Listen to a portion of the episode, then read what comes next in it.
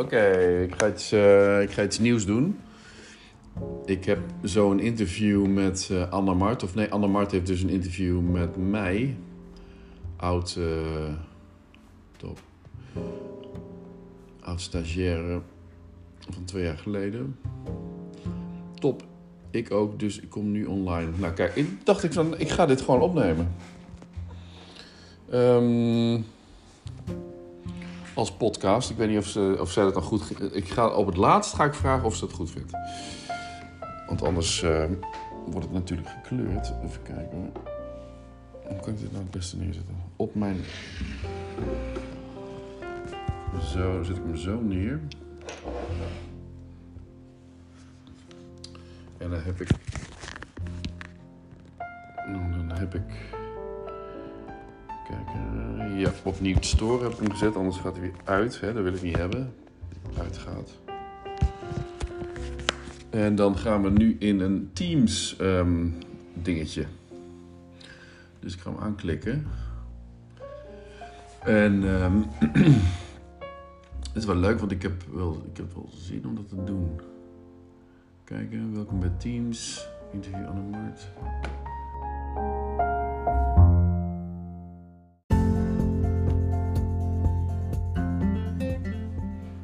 Ja. Ook wacht even. Hallo. Zo. Ik hoorde je reeds. Heel goed.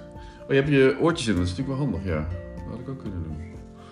Ja, ik heb anders zo stom met mijn laptop. Dat kan niet. Ik doe het alleen als ik oortjes in heb. Ja. Ik weet ook niet hoe dat zit. Even kijken wat ik nou doe. Nou, dit is gelukt. Oké.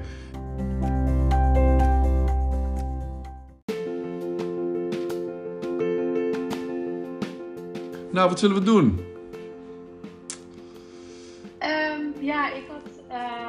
Ik ben nu met het onderzoek bezig. Mm-hmm. Ik ben nu een beetje aan het afronden en richting de conceptfase aan het gaan. Mm-hmm. Voor de video's die ik ga maken. Ja. En daarin ga ik ook interviews houden met klanten en met de werknemers binnen Julia. Ja. Dat is niet iets wat ik vaak heb gedaan of zelf echt die vragen heb verzonnen. Ja. Dus ik was nu eigenlijk meer een beetje benieuwd naar jouw aanpak, hoe jij dat doet en hoe je bijvoorbeeld een beetje in een interview kan sturen en als je de vragen die ik stel niet in de video wilt, hoe je dat dan een beetje wel een doorlopend verhaal kan houden. Ja. Dus of jij daar wat tips voor hebt en do's en don'ts . En dan kan ik dan aan de slag met vragen maken en dat we die dan eventueel later op het moment nog even samen kunnen doornemen. Ja, oké.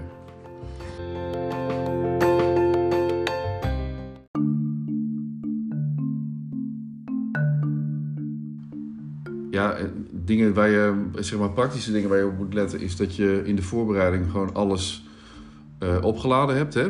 Dat is heel basic, maar ik denk gewoon even zoals ik mezelf voorbereid. Dus alle batterijen, alle accu's, die moeten... Of je moet ook reserveaccu's opgeladen hebben en zo, gewoon voor de zekerheid. En alle kaartjes moeten groot genoeg zijn om alles te kunnen opnemen. Je neemt dan dingen op 4K op, neem ik aan. En neem je het met 1 camera op of met meerdere?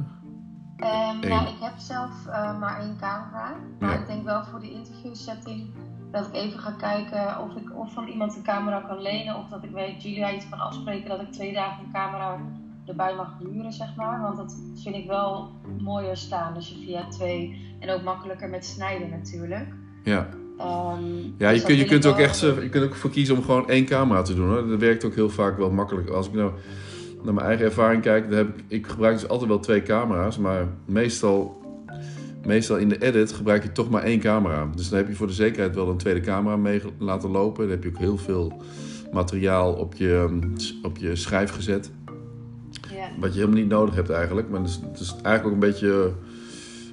omdat je wil dan variëren in beeld. Maar het is ook een soort van onzekerheidsdingetje. Want je kunt ook best gewoon met 1 camera gaan... Zeker als je 4K doet. Dan kun je namelijk gewoon wisselen in dichtbij en wat verder af. Hè? Dus je kunt gaan kroppen met je dinges. En daarbij, als jij gaat toch... ook b-roll beelden maken, neem ik aan. Ja, zeker. Ja, precies. Nou, dus dan kun je ook gewoon in de edit kun je heel veel eroverheen gooien als je ergens een snijpunt hebt. Ja. Wat dan niet goed aansluit of zo. Dus eigenlijk is het handigst om het gewoon met één camera te doen en jezelf gewoon daarmee creatief te houden. Want je beperkt jezelf en dan daardoor word je creatiever. En met meerdere camera's dan wordt het ook gewoon wat meer gedoe, hè, met opbouwen en zo. Maar goed, ik zou dus de instellingen goed checken en goed zetten. Dus je gaat op 4K 25p ga je opnemen. Hè, dat heb je op jouw camera ook, hè, natuurlijk. Ja. Ja, welke heb je eigenlijk? Die wij samen toen hebben M50. Canon 50, ja. 50, ja. Nou, dan zet je de framerate dus op 50. Dus je hebt 4K 25p en dan moet je de framerate dus op 50 zetten. Dat zeg je ook wel wat, hè? Mm-hmm. En dan... wat ik vaak doe, de laatste tijd steeds minder, maar dat ik een opstelling alvast maak. Dus gewoon bij je thuis. Met statief of met tripod en je camera erop. En het geluid en licht en zo ook ingesteld. Voor geluid heb jij 1 of 2 meerdere setjes? Die kan ik waarschijnlijk iets van Bart lenen. En hij heeft wel van die microfoontjes, zeg maar, verschillende. Die je opspeelt. Ja.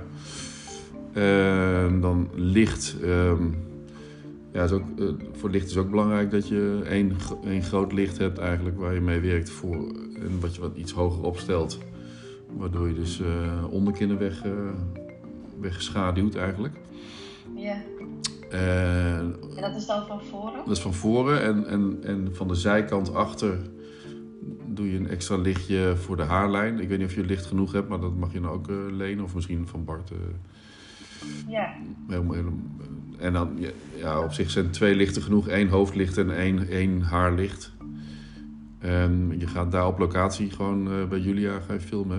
Hè? En ook bij klanten natuurlijk. Ja, ik wil proberen om de interviewsetting, in ieder geval mij leek het wel vet om, maar dat wil ik ook nog aan jou vragen of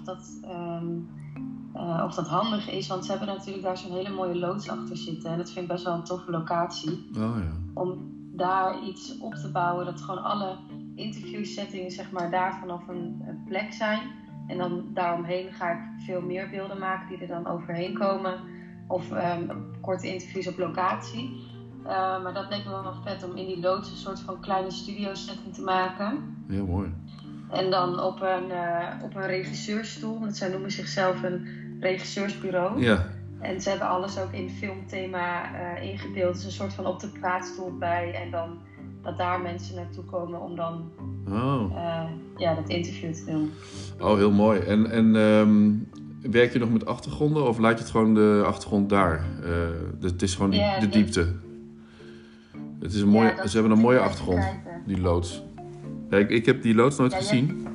Of tenminste, ik ben er wel eens geweest, maar toen was het nog mijn vaders bedrijf. Die heeft daar gezeten.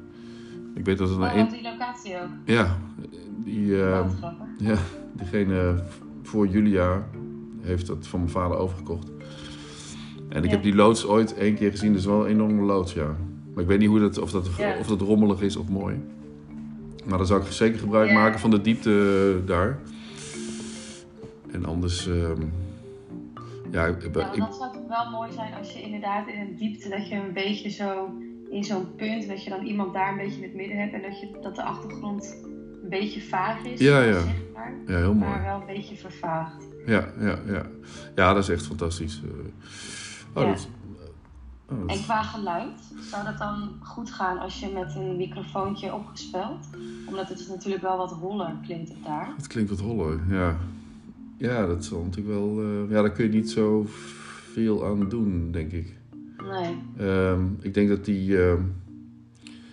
die opspelte microfoontjes nog wel het beste werken dan. Dat je dan de minste echo hoort.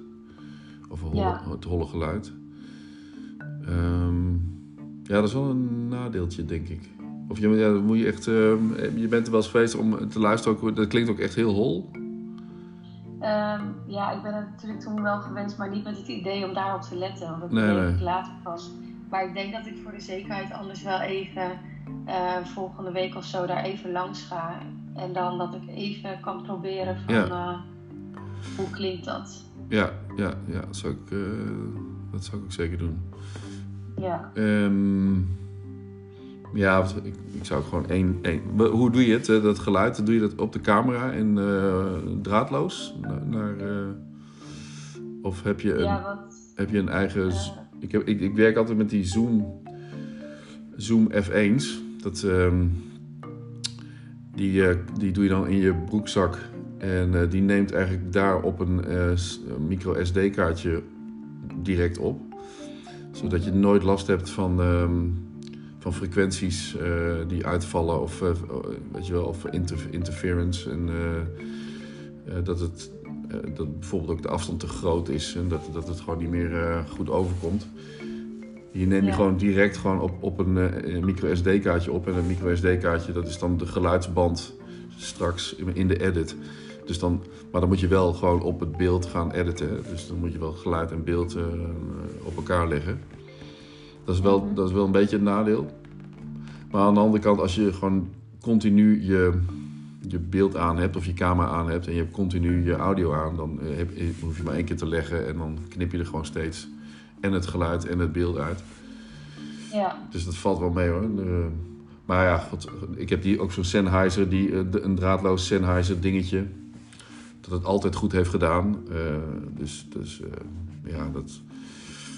Dus dat gaat ook goed, denk ik.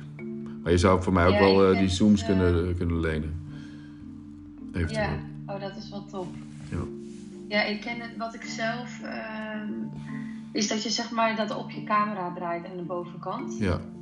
Dus dat is volgens mij met dat wireless... Ja, dat ken ik. Ja. Ja, dat is op zich goed genoeg. Het probleem daarvan is alleen dat je echt goed moet... Of dat je altijd koptelefoon op hebt om te luisteren. Nou ja, dat is ook geen probleem natuurlijk. Want jij doet het al alleen of heb je nog iemand erbij? Ja, dat is dus lastig. Ik moet het wel alleen doen. Dus ik ben en geluid, en licht, de interviewvragen, de camera. Dat is wel leuk. Dus dan leer je het wel heel goed. Ja.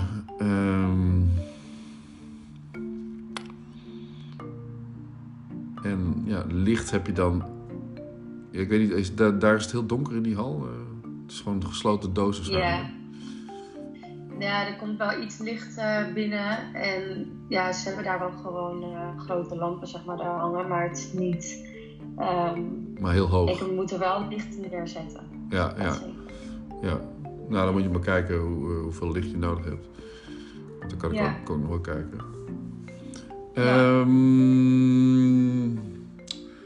Dus dat is de voorbereiding op materiaalgebied. Hè? Dus licht, geluid heb je nu. En de camera heb je ook op 4K, 25p. En de kaartjes leeg en alle accu's opgeladen. En dan kun je gaan draaien. Hoeveel interviews heb je dan te doen? Of hoeveel mensen ga je doen? Ik zit nu nog een beetje conceptfase. Wat is het doel van die video? Of meerdere video's? Nou, of? Ja, dat denk ik wel. Kijk, het is nu nog niet helemaal concreet, omdat ik daar nu nog mee bezig ben met van hoe ga ik het precies in beeld brengen. Mm-hmm. Maar hoe ik het nu een beetje voor me zie, is dat het een soort van miniserie van korte video's die op de socials online komen. Oh ja, oké. En zij willen, wat het doel eigenlijk is dat het proces voor potentiële klanten duidelijk wordt, wat Julia allemaal doet. Mm-hmm. En zij hebben eigenlijk 6 verschillende functies. Dus ik denk dat het zo gaat zijn dat van elke functie 1 iemand aan het woord is, zeg maar, vanuit Julia zelf. Mm-hmm. Maar dat ik ook iets nog met klanten mee wil nemen over hun ervaring, zeg maar. Ja. Met Julia. En komen die klanten dan daar of nee? Hè? Die, daar moet je dan naartoe, neem ik aan. Ja, dat wil ik dan wel op locatie. Ja. Ja, dat zou ik ook niet te moeilijk maken dan. Ik word licht, ook wel licht meenemen natuurlijk. Maar ook, je kunt ook gaan zoeken naar mooie plekken waar je met gewoon bestaand licht zou kunnen opnemen. Ja, zeker. Ja, ik zou dan die interviews waar ik net over had in die loods, zeg maar, dan wil ik gewoon 1 of 2 dagen voor plannen bij Julia. En dat ik daar dan alle werknemers, zeg maar, daar dan kan vastleggen. Ja. Op die locatie, dat ik dat gewoon binnen die tijd heb gefixt. Want dat is ook productioneel denk ik wel het meest handige. Ja. En dan misschien is dat wel iets wat ik als eerst ga doen. En dan met die beelden ga kijken, oké, wat van beelden kan ik daar nog meer bij maken? Op welke locatie, zeg maar. Ja. Ik denk dat ik dat zo ga doen. Ja, en dan bijt Julia zelf ook nog niet die behind the scenes, maar die b-roll beelden maken van de afdeling die dan weer bij dat verhaal hoort en zo. Ja. En dan nog eventueel... dat is voor kort voor de socials. Oké, nee, ik snap het. Oké. Kijk. En dan de voorbereiding, denk ik, op de inhoud, hè? Ja. Dat is ook wel een belangrijke. Dus je weet nu wat je doel is eigenlijk, wat voor video's je wil maken. Dat moet die opdrachtgever of die geïnterviewde dan ook wel zo'n beetje weten. Je kunt ze zeg maar gaan voorbereiden met een vragenlijst. Maar dat zou ik ook weer niet doen. Want weet je wel, het is wel fijn om als geïnterviewde te weten wat voor vragen er worden gesteld en zo. Hè? Maar dan krijg je heel vaak dat die geïnterviewde zich zo goed voorbereidt dat hij min of meer verstart of zo. Of die vragen dan in zijn hoofd heeft en de antwoorden ook helemaal in zijn hoofd heeft. Dus, zodat het geen vraag-antwoord meer wordt of geen gesprek meer wordt, maar meer een presentatie van degene. Als je bijvoorbeeld salesmensen hebt die heel graag presenteren, die gaan in de presentatiemodus. Dat heb ik ook een paar keer gehad. En dan krijg je er niet meer uit. Die stel je dan een vraag, die nemen eigenlijk als het ware gewoon ook de camera. En dan gaan ze hun verhaal afsteken en denken, dit moet je gewoon niet hebben. Als ze dat eenmaal doen, dan komen ze er bijna niet vanaf. Dus het beste kun je gewoon mensen niet voorbereiden. Of tenminste niet met vragenlijsten sturen voorbereiden, maar gewoon in een heel kort voorinterviewtje, net voor het interview, gewoon doorspreken wat je gaat vragen. Hè? En dat je dan nog daarna even koffie doet of zo. Of dat ze er even over na kunnen denken. En dat je dan vervolgens het interview gaat doen en dan gaat opnemen. En dan zeg maar officieel gaat opnemen. Want als je het slim doet, dan ga je ook het voorinterview als stiekem opnemen. Wat ze dan niet doorhebben. En wat mij wel eens gebeurd is, dat ik gewoon alleen maar het voorinterview heb gebruikt. Omdat dat veel beter is dan het echte interview. Omdat niemand dan meteen... omdat ze dan niet verstarren. Dus dat zou een tip zijn dan. In je voorbereiding op die persoon. En op LinkedIn... wat ik altijd doe is op LinkedIn, dus kijken hoe even wat voor functies eigenlijk diegene allemaal heeft gehad. Als het tenminste op die vragen betrekking heeft. Hè. Als ik gewoon bij mezelf kijk, dan als ik ergens naartoe ga en ik heb gewoon een opdracht van ga die interviewen, dan moet je gewoon weten wat diegene dan doet. En gedaan heeft. En ook wel, als je eenmaal begint met interviewen, dat je een vast rijtje in je hoofd hebt van hoe een interview er ongeveer uitziet. Dus daar heb je eigenlijk nooit wat over gehad of les. Want ik heb wel als bij journalistiek krijg je dan die 5 W's en die 5W1H methode. Dus wie, wat, waar, wanneer, waarom en hoe. Ja. Ja, wie, wat, waar, wanneer, waarom en hoe. En mijn eigen ervaring, als ik ergens naartoe ga en ik heb me niet voorbereid, wat ook wel eens lekker is, en ik rij ergens naartoe, dan is het gewoon verleden, heden en toekomst. Dus als je de 3 vragen hebt, hoe was het? En de tweede vraag is, hoe is het nu? En de derde vraag is hoe wordt het? Of hoe wil je dat het wordt? Dat zijn, tenminste die vraag gebruik ik altijd. Of waar kom je vandaan, weet je wel? Of wat heb je in het verleden gedaan? En hoe kom je waar je nu aanbeland bent? En hoe is het nu op dit moment? En hoe gaat het? En zo. Echt heel simpel, want mensen kunnen daar gewoon op antwoorden. Want iedereen heeft een verhaal. Dus daar weten mensen wel op te antwoorden. Als je echt hele moeilijke vragen gaat bedenken. Dat is ook een tip hoor. Als je dus echt aan het vragen bedenken gaat en je kunt er zelf geen antwoord op geven, dan is het meestal niet een goede vraag. Dus ja. Dan of het is een vraag waar ze even over na moeten denken. Dus zeg, ik noem het altijd de Matthijs van Nieuwkerk aanpak. Die Matthijs van Nieuwkerk die vraagt altijd naar wat is dan voor jou de beste? En wie staat er op grote hoogte? Helemaal op nummer 1. En benoem nou eens de belangrijkste. En dus echt de ste. Hè? De ste. Wie is jouw beste, mooiste?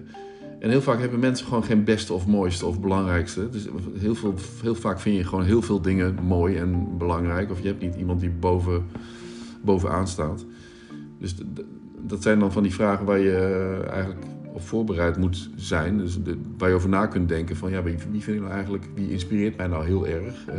Ja, dat zijn er heel veel eigenlijk. Maar wie is nou echt die belangrijkste? Dus op dat soort vragen, of dat soort vragen zou ik nooit stellen. Of dat vind ik eigenlijk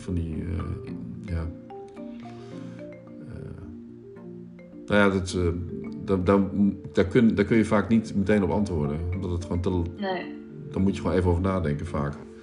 Of niet hoor, maar ik heb het vaak dat ik daarover na moet denken. Dus misschien valt het wel bij andere mensen mee. Maar, Dus die vraagstructuur eigenlijk van verleden, heden, toekomst. Hoe lang werk je hier al bijvoorbeeld? En bij Julia, wat doe je bij Julia precies? En dan is het eigenlijk heel belangrijk, als je eenmaal, je hebt een kort vragenlijstje voor de zekerheid. Dat je dan gewoon heel goed gaat luisteren en gewoon in gesprek gaat en eigenlijk met de antwoorden die je krijgt gewoon ook gaat editen in je hoofd. Hè? Kan ik hier wat mee? En heel goed luisteren wat er gezegd wordt. En als je het niet snapt, dan gewoon herhalen van wat je hebt gehoord. En heel vaak gaan ze daar dan weer op verder. Of zeggen ze, nee, zo bedoelde ik niet.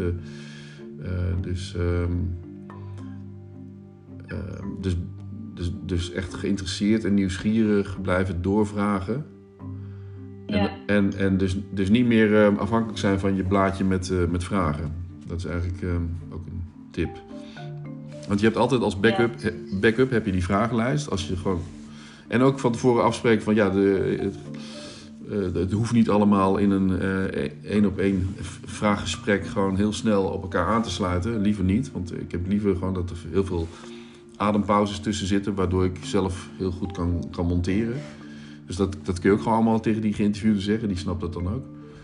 En ook gewoon even de tijd neemt voor je vragen en de tijd neemt en ook zegt van ja, neem gewoon de tijd voor dat antwoord. En misschien wil ik het nog een keer formuleren, want dit... Ja, oké, dat snap ik. En dan gaan ze dat opnieuw formuleren en dan is het weer beter of zo. Dus ja, dan geef je gewoon heel veel... Dan snapt diegene ook van... Ja, je moet alles wel gewoon heel duidelijk op band hebben. Dus is het niet erg dat alles gewoon vloeiend in één keer erop hoeft te staan. Dat hoeft het juist helemaal niet. Hè? Het mag gewoon met nadenken. En als je maar gewoon goede antwoorden geeft. En als het maar ook een gesprek blijft. Ja. En een tip ook daarin, denk ik nu, dat als interviewer dus echt afspreekt met de geïnterviewde van ik knik, maar ik zeg nooit wat. Dus ik zeg geen ja ertussen en ik zeg geen nee. En dan moet je jezelf echt gaan leren. Want dat doe je in het begin, denk ik, automatisch als je met iemand in gesprek bent. Dan vergeet je dat je... ik knik altijd en ik luister en dat zeg ik van tevoren van ik ga geen ja zeggen, want anders moet ik mijn ja's eruit knippen en alle nee's eruit knippen en dat kost heel veel heel veel tijd. Dus ik knik en ik schud en ik... maar ga gewoon met je verhaal verder. Totdat je er een punt achter zet. En dan gaan we weer naar de volgende vraag. Weet je wel. Ja, precies. Dus een beetje op die manier ook inleiden. Dat ze weten, oh ja, zo werkt het. Want ze hebben vaak gewoon geen idee hoe zo'n interview gaat. Als ze voor de eerste keer worden geïnterviewd. Nee. En bij Koen bijvoorbeeld, die zou misschien ook weer heel graag erop willen knallen. Weet je wel. Met al zijn energie. Ik weet ook niet of dat zo nog steeds zo is. Dus die kun je dan ook altijd nog wel een beetje afremmen of zo. Of doe rustig en denk gewoon even na. Of, nou ja. Ja, want ik wil wel, het moet een beetje een... want ze willen ook geen standaard bedrijfsfilm. Dus het moet ook meer reclame teksten of wat dan ook worden. Het moet... meer een journalistieke... het luchtiger houden en een toffe setting en gewoon het verhaal vertellen in plaats van hele mooie praatjes, zeg maar. Ja, maar je gaat dan wel zitten op een bar of op een zo'n stoel, of niet? Ja. Een regisseurstoel, ja. Ja. Ja, maar dat, voor de houding is het ook wel goed dat je dan een houding bepaalt met diegene. Dat hij niet onderuit zakt of zo, of dat hij niet achter in de stoel gaat leunen. Ja, waardoor hij zichzelf straks terug ziet en denkt van, oh jezus, ik zie er niet uit met die onderkin. Ja. Want dat is echt een dingetje hoor. Want, dus dan kun je het beste afspreken dat ze in een actieve houding een beetje naar voren leunen. En ook actief overkomen. Vaak heb je dat als je staat, heb je dat automatisch. Ja. Dus ik doe ook heel vaak staande interviews. Omdat mensen dan niet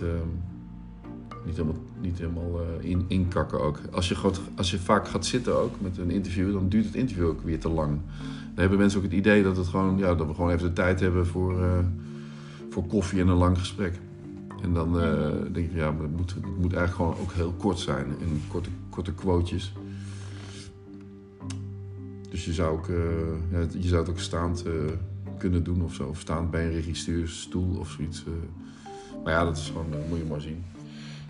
Ja, daar zou ik nog wel even over nadenken. Ja. En hoe... want ik wil dus zeg maar de vragen die ik stel, die komen niet in de video. Ja. Wat kun je zeg maar... moeten zij dan zeg maar degene die de antwoord geven een soort van inleiding geven op hun antwoord? Moet ik dat aangeven? Van dat is even slim om te doen. Dat je iets van de vraag herhaalt in een... Ja, het ligt er een beetje aan. Dan is het... Ja, heel vaak... Ja, je kunt het van tevoren wel aangeven. Je geeft van tevoren dus voor het interview aan... maar ook kan ook tijdens het interview nog een keer... dat je zegt dat je de vragen gewoon niet gebruikt. En dat ze dus... zeg maar de antwoorden... Ja, het moet er niet dik bovenop liggen dat ze zelf gaan nadenken van hoe ze dan... dat is ook heel vaak irritant. Dan gaan ze... Oh nee, dat mag ik niet zeggen. En dan heb je net een heel mooi stukje. En dan... Yeah. Oh nee, ik moet herhalen dit. En dan denk je, nou had je maar mooi door moeten gaan. Ja. Dus dan... ik zou dat niet... Ja, ik zou het van tevoren gewoon even zeggen. Van ik haal mijn vragen eraf. Dus soms zou je gewoon in het antwoord de vraag een beetje kunnen herhalen. En dan noem je bijvoorbeeld wat voorbeelden. Of dan geef je jezelf aan op een vraag hoe je dat dan zou beantwoorden bijvoorbeeld. En dan heeft diegene door van, oh ja, ik snap het. Dus op die manier. Want soms is het wel jammer als je dan een vraag hebt gesteld en het antwoord is gewoon heel erg goed. Ja. Dat ze dan zelf gaan editen. En dat moet je niet hebben. Dan, laat ze maar gewoon dat antwoord dan helemaal geven. En als je dan denkt van ja, hier kan ik dus nu niks mee. Ik ga het nog een keer vragen en dan vraag ik hem wel of hij dat nog een keer weer herhalen. Dan doe je het gewoon nog een keer over. En dat moet dan... dat heb je dan ook uitgelegd, dat het gewoon zo werkt met een opname. Dat niet alles meteen goed uitrolt. Dat je vaak misschien een vraag en een antwoord overdoet. Zoiets. Ja. Dus dan kan het best als we al in een goed antwoord zitten, dan gewoon eerst uit laten praten en dan van, kun je nog even de eerste zin of zo herhalen met dit erbij, zodat je dat dan goed kan editen, zeg maar. Ja, dat kun je inderdaad ook nog doen, ja. Dus dat je hem voor de tweede keer die vraag gaat stellen. En dat je eigenlijk alleen maar... en dan aangeeft van... kun je een deel van die vraag herhalen. Ja. Maar ook niet als vraag herhalen hoor. Maar vaak is het ja, gewoon wel duidelijk wat je dan als antwoord moet krijgen. Dus dan kun je hem gewoon helpen. Zeg gewoon even dit. Of geef hem een beginnetje van... wat mij nou het mooiste lijkt is dat... En dan niet van ja, dit is het mooist. Ja, wat is het mooist? Ja, nee, weet je wel. Dat... Dus geef gewoon een voorbeeld of zo. Maar meestal loopt dat wel los hoor. Dan snappen mensen dat wel vrij snel. Ja, precies. Oké, ja. Toe. En zijn er bepaalde soort van interviewtechnieken als je een beetje wilt sturen in een interview of zo? Heb jij of dat het loopt hoe het loopt, zeg maar, en dan moet je zelf op dat moment helder bij zijn? Of...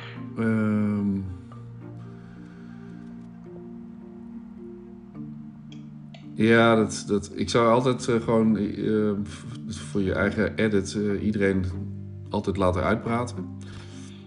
En dan, en wat ik al aangaf, dan doorvragen als iets jou niet duidelijk is. En dan, ja.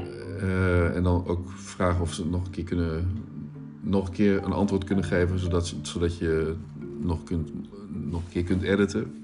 Daarmee. Gewoon voor de zekerheid. Maar echt sturen. Ja, je doet het echt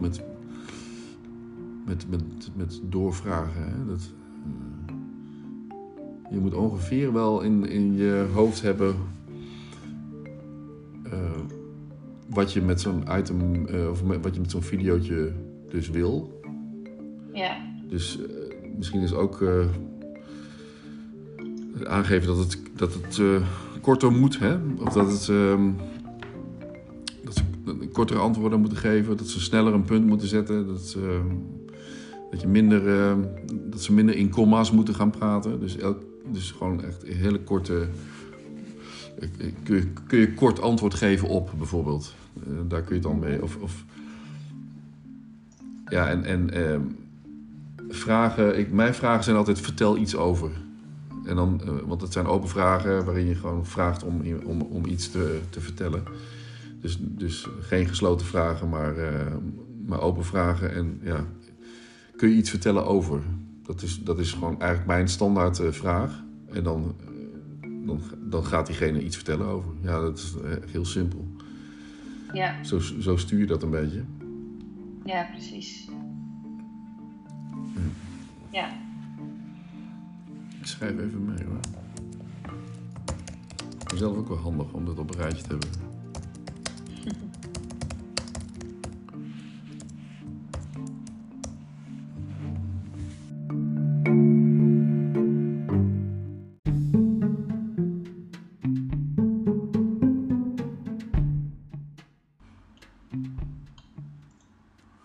Had ik al gezegd dat herhalen, dat je hardop gewoon nog een keer herhaalt wat er gezegd is, als je het niet helemaal duidelijk hebt, dat je jouw verhaal dan even, of in jouw woorden het antwoord eigenlijk nog een keer geeft en dat diegene dan denkt van ja, maar dit is het niet, of nee, dan heb ik het niet goed uitgelegd, of dan ja, dit is inderdaad wat ik bedoel, maar dat je dan nog een aanvulling op dat antwoord krijgt, vaak.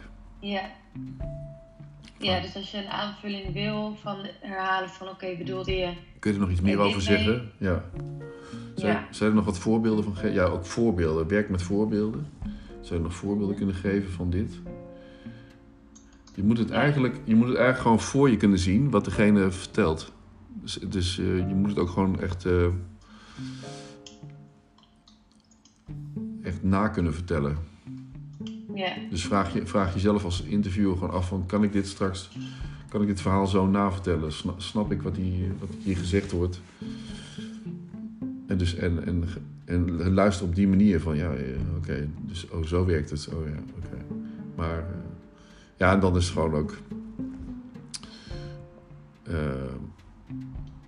ja, hoeveel je van diegene al weet, van het onderwerp af weet, zodat je dan vragen kunt gaan stellen die er nog... Ja, precies. En dat is ook wel een beetje ervaring en ouder worden, hoor. Dat is ook wel... In het begin had ik met mijn interviews ook wel altijd vragenlijsten nodig.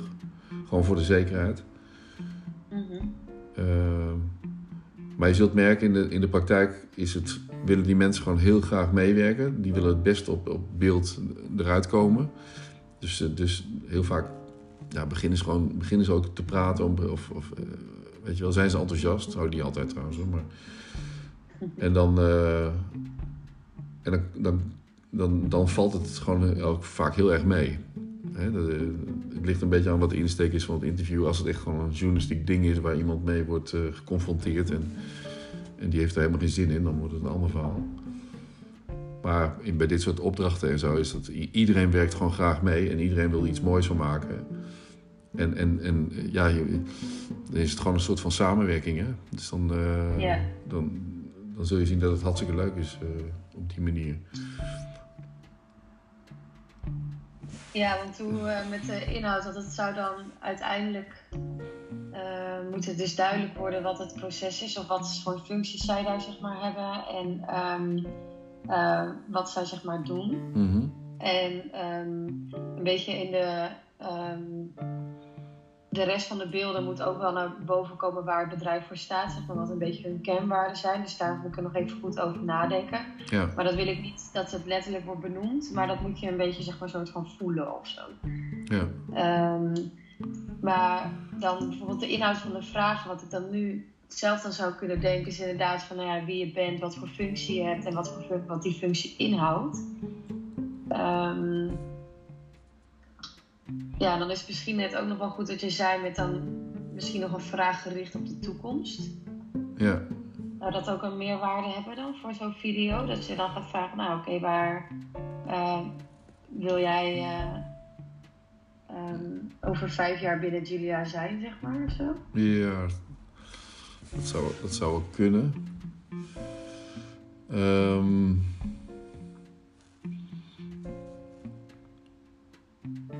Want ik heb nu van, het zijn dan een paar korte vragen. Ik vind de inhoud nog best wel lastig te bepalen. Zeg maar. Ja, dat snap ik. Ja. Hoe kan je het wel interessant maken en niet dat het alleen een soort van uitlegvideo wordt van, ik ben die en die, ik zit in het werkvoorbereidingsteam en dit doen wij. Ja, ja. Nou, ik weet dat Apple, die heeft daar mooie video's. Ik heb daar wel eens video's van gezien voor het bedrijf Apple. Of voor het bedrijf Apple, voor medewerkers van Apple.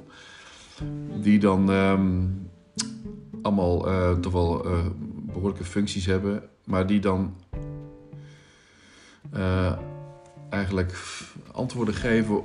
Of die... Hoe zeg je dat nou? Die... Wat doe je? Dan geven ze niet aan wat ze doen, maar wat hun dromen zijn of zo, weet je wel? En dat, wat ik wil bij Apple is dat jij als gebruiker jouw droom kan waarmaken of zoiets op het gebied van graphics. Weet je wel, dat soort verhalen. Vaak kun je dat... Wat een tip zou zijn, is ga zoveel mogelijk kijken bij anderen. Wat anderen online doen. Dus ook concurrenten van Julia doen bijvoorbeeld. Maar ook wat de gemeente Lochem hier bijvoorbeeld doet. Of wat nou te binnen schiet, werken in Gelderland.nl. Daar staan ook heel veel van die profielen op. Dat zijn dan vacaturevideo's.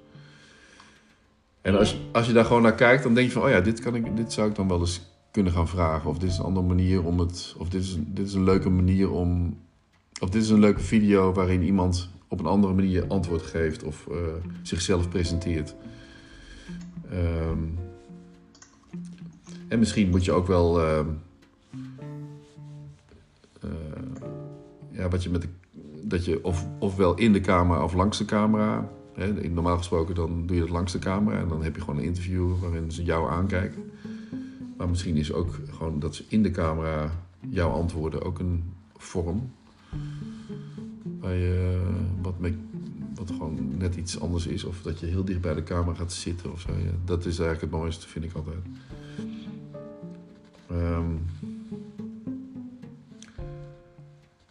Ja, ik snap dat het gewoon niet... Het moet gewoon niet saai overkomen. Hè? Want ik ben dit bij Julia en dan doe ik dit. Ja. En als je het aan Julia, zeg maar, overlaat, aan de medewerkers, dan doen ze dat namelijk wel. Dan zeggen ze gewoon wat ze voor functie hebben en wat ze dan doen. Ja, en dan zullen ze terugzien en denken ze, ja, het is wel een beetje saai, hè? Ja, of als ik dat je kind laat zien of zo, dan vinden ze het ook maar saai, papa. Mm-hmm. En, ja, ik had al wel met door al bijvoorbeeld met die setting dus te gaan werken, dat het daardoor al interessanter wordt met, zeg maar, mooi licht erop. Ja. En misschien een idee om het leuker te maken, maar ja, het is nog niet concreet of zo, maar omdat je hebt, zeg maar, al die functies die zorgen ervoor dat je uiteindelijk bij het eindresultaat, zeg maar, komt. Of dat er iets wordt ingericht. Dus dat ik dacht van, laat ik iedereen dan iets meenemen, zeg maar. Mm-hmm. Waar als een soort van inrichting van een woonkamer. Die dan elke keer iemand dan neerzet in die setting. En dan beginnen met een lege setting en is uiteindelijk die setting een beetje gevuld. Ja. Met van iedereen iets, een attribuut uit een woonkamer, zeg maar.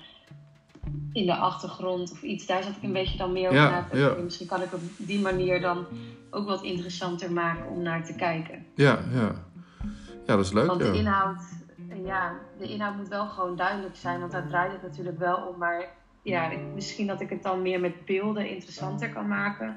Mm-hmm. Maar ja, de inhoud vind ik dan nog wel lastig, maar het is goed wat je zegt inderdaad. Dus even onderzoek doen van wat is een leukere manier om vragen te stellen, waardoor je misschien net een iets anders geformuleerd antwoord krijgt in plaats van dat het lijkt alsof je een functiebeschrijving doet. Ja. Ja, dan is het ook wel goed om ze dan een beetje voor te bereiden daarop. Ja. Want anders dan krijg je niet voor elkaar zo in één keer. Denk ik. Of misschien ook spontaan wel leuk, maar... dat vind ik wel een moeilijke vraag. En dan denk je, Mm-hmm. Dan moet ik even over nadenken. Ja, oké.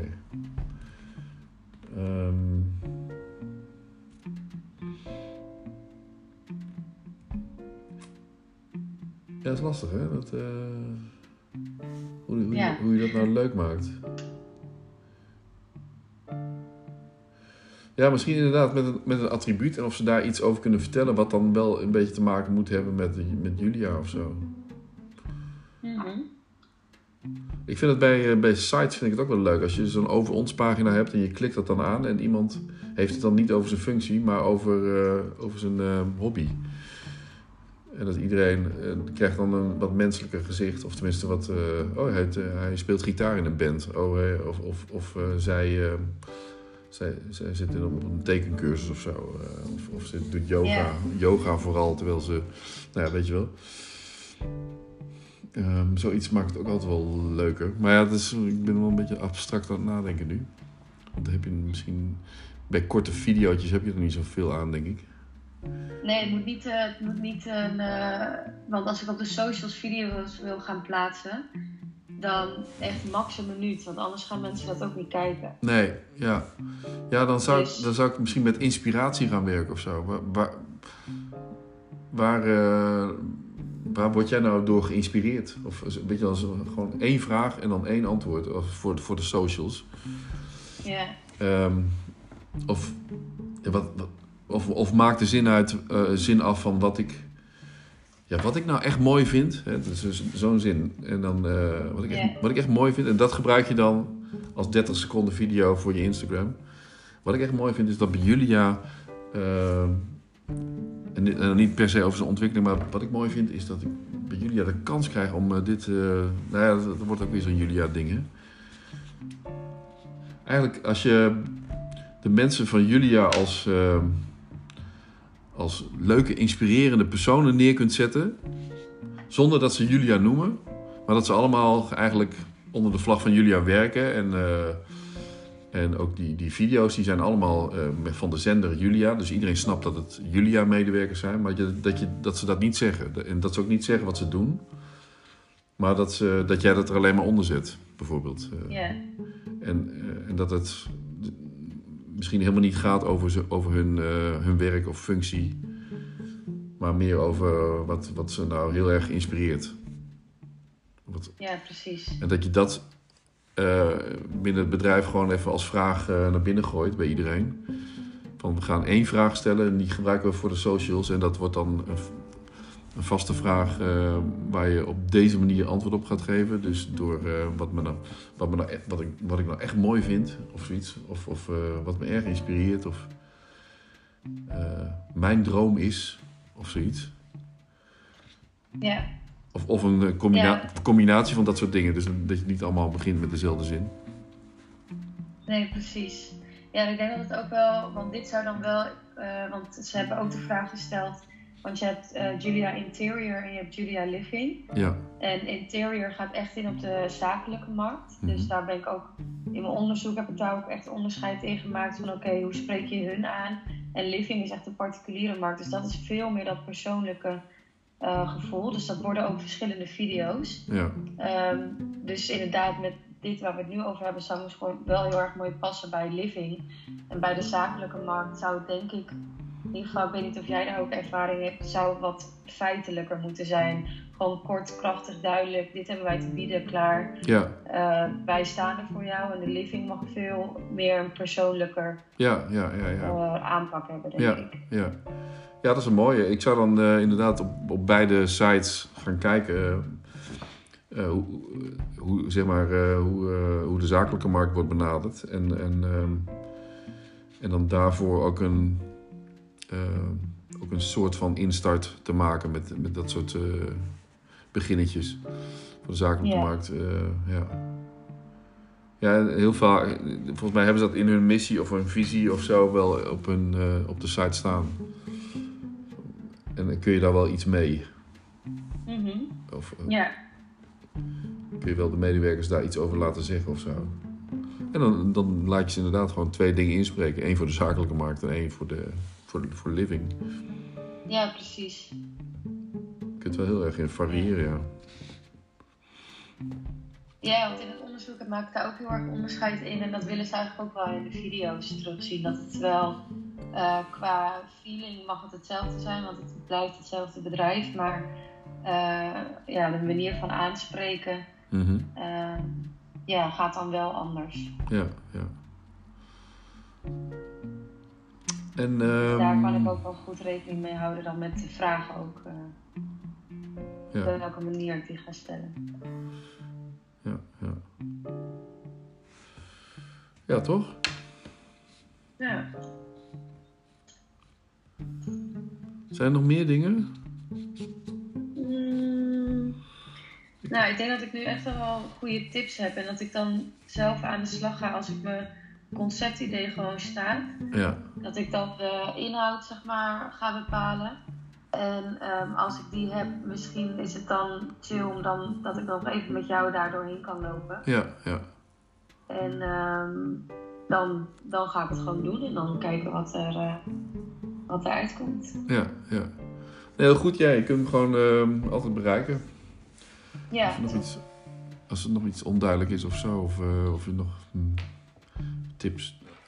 nog meer tips wil of zo. Ja, nee, heel chill. En luister je een beetje naar podcasts?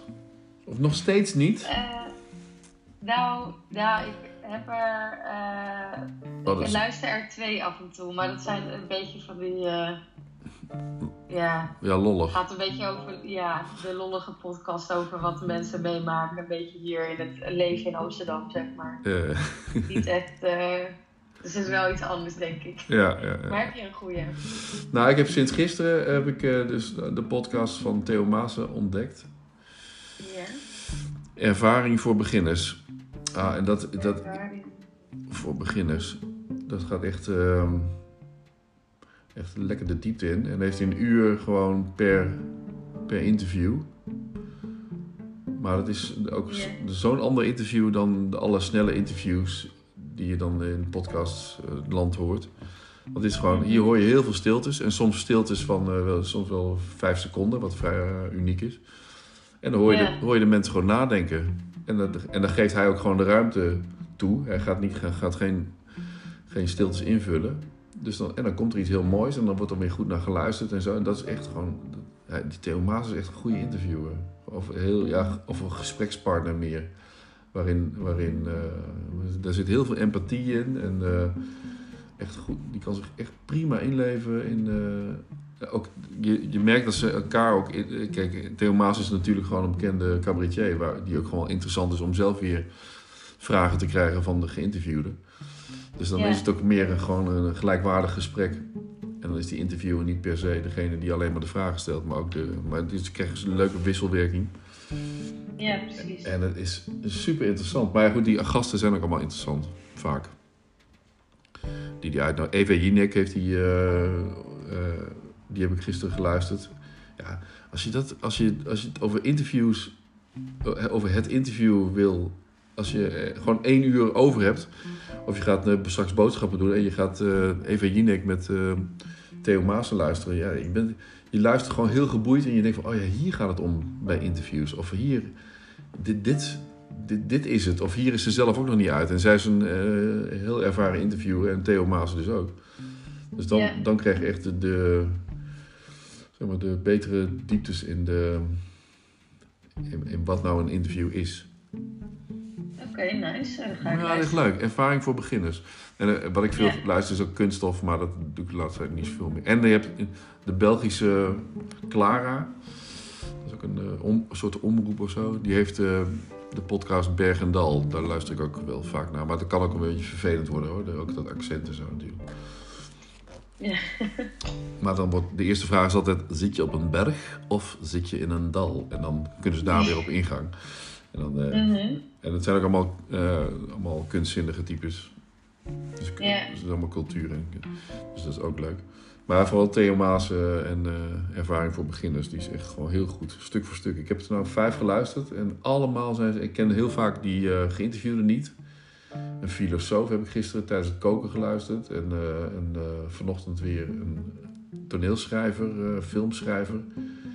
En die is gewoon van 9 tot 5 is die gewoon aan het schrijven in Arnhem in zijn kantoortje. En aan 12 verschillende opdrachten. En, nou ja, dat is super interessant, maar die personen zijn ook allemaal heel erg leuk. Ja. Dus ga maar eens luisteren, dat is echt wel geinig als je tijd hebt. Ja, ik zit morgen 2,5 uur weer in de trein, dus dan zet ik hem dan lekker op. Ja, doe maar. Nee, oké, dus als je me nodig hebt, let me know. En dan appen we wel. Ja, dat is helemaal goed. Thanks voor vandaag. Oké, heel lief blij. En ik zie je nu, oké. Ja. Nou, heel veel succes en ik let me know hoe het gaat en dan wat je ervan maakt. En ik zie je wel bij Julia anders. En als je hem nodig hebt voor de opnamedag of zo, dat is ook prima. Ik heb tijd zat, dus. Oh, super. Oh, dat is fijn. Laat ik weten. Oké, succes hè. Doei, doei.